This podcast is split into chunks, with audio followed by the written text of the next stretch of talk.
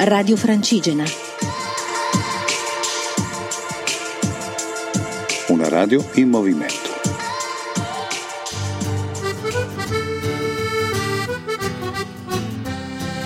Cammina Foreste Lombardia 2017, in collaborazione con ERSAF, ente regionale per i servizi all'agricoltura e alle foreste. Buongiorno a tutti, Roberto Cremaschi, il vostro corrispondente del Cammina Foreste Lombardia, l'iniziativa che ERSAF ha organizzato per attraversare e collegare tra loro tutte le foreste lombarde di proprietà di Regione Lombardia e il Parco dello Stelvio. Siamo partiti domenica dall'isola Boschina, a Ostiglia sul Po, e oggi abbiamo fatto una tappa molto particolare, una tappa in bicicletta e adesso siamo in traghetto per attraversare il lago di Garda. Quindi è un cammino foreste che nelle sue prime tappe si è rivelato poco camminatorio, ma da domani si camminerà.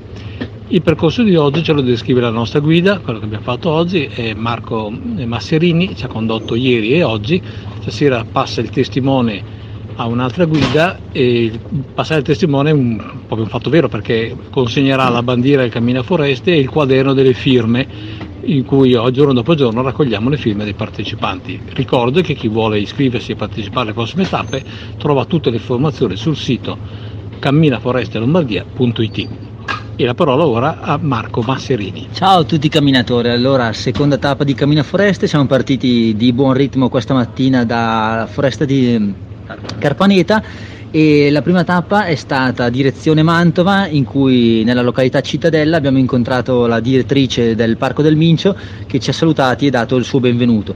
Di lì siamo ripartiti, il gruppo bello agile, siamo arrivati a Bosco Fontana dove una parte dei cicloamatori si è fermata e con la responsabile de, di Bosco Fontana hanno fatto un bel giro all'interno della foresta e sono rimasti lì, mentre invece tre impavidi ciclisti sono partiti e hanno continuato la volta di Peschiera.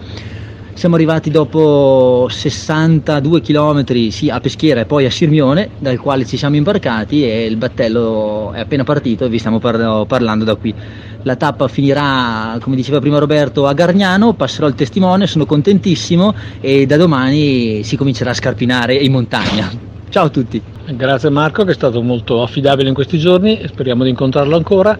La, vale la pena dire una parola in più sul, su Bosco Fontana, una riserva che era dei Gonzaga e è stata secoli in proprietà dei Gonzaga, che era una loro riserva di caccia eh, oggi è proprietà dello Stato ed è gestita direttamente dallo Stato tramite il corpo forestale dello Stato che recentemente è entrato nell'arma dei carabinieri. È una enorme tenuta, eh, il cui criterio di conservazione è quello della naturalità, quindi eh, non ci sono interventi, la, in larghissima parte non si può nemmeno entrare per lasciare la crescita e l'evoluzione della foresta di Quercia Carpina nella sua eh, evoluzione naturale e poi c'è tutta una parte fruibile con al centro la palazzina di caccia dei Gonzaga una bellissima riserva che vi consigliamo di vedere, possibilmente in bicicletta come abbiamo fatto noi perché gli passa proprio davanti. Domani da Gargnano si sale fino a Tignale, saremo nella foresta gardesana occidentale che corrisponde come superficie a metà delle foreste di Lombardia, cioè le foreste di proprietà della regione Lombardia e saremo a picco sul lago, un percorso eh, interessante, emozionante e di grande panorama. A Tignale si terrà il secondo dei tavoli tematici di cui questo nostro Cammina Foreste è segnato, che contribuiscono a raccogliere idee e proposte per arrivare a fine anno a un libro verde delle foreste di Lombardia. Vi aspettiamo e arrivederci a tutti. La foresta Carpaneta, una grande foresta di pianura, una foresta artificiale costruita da Regione Lombardia nell'ambito di un piano ambizioso di realizzazione di foreste di pianura che possono coprire vasti appezzamenti di terreno con alberi qualificati, alberi importanti. La foresta Carpaneta in comune di Bigarello, in provincia di Mantova, è una grande superficie, comprende diverse realtà diverse, chiamiamole così. C'è un'azienda agroecologica con una stalla, un caseificio, dei laboratori che di recente ERSAF ha dato in concessione a delle imprese locali. c'è la foresta vera e propria, una foresta che ha ormai quasi 15 anni e che sta crescendo e seguendo le intuizioni che hanno voluto dare i fondatori, chi l'ha costruita qualche anno fa, i colleghi forestali di ERSAF, nel raccogliere il seme di querce da diverse località del, italiane, delle regioni italiane, per provare a seminarle tra di loro, a mischiarle, a fare una eh, combinazione di diverse tipologie di piante.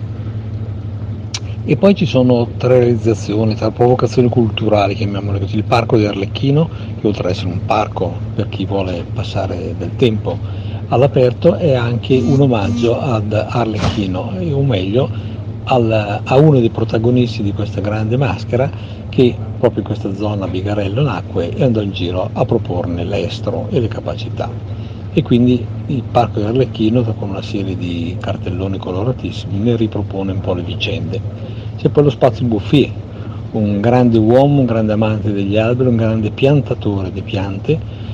Rendendo omaggio a lui si vuole rendere omaggio eh, alla sua storia, alla sua vita e alla passione che lui e tanti altri hanno avuto nel piantare alberi, un'attività che non dovrebbe mai smettere di essere fatta.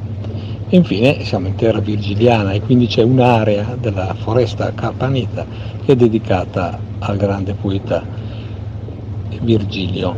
Sono gli orti virgiliani e passeggiando all'interno di questi, questi luoghi si incontrano gli stimoli, le citazioni, gli appunti, le nozioni che riguardano la vita di questo grande nostro conterraneo.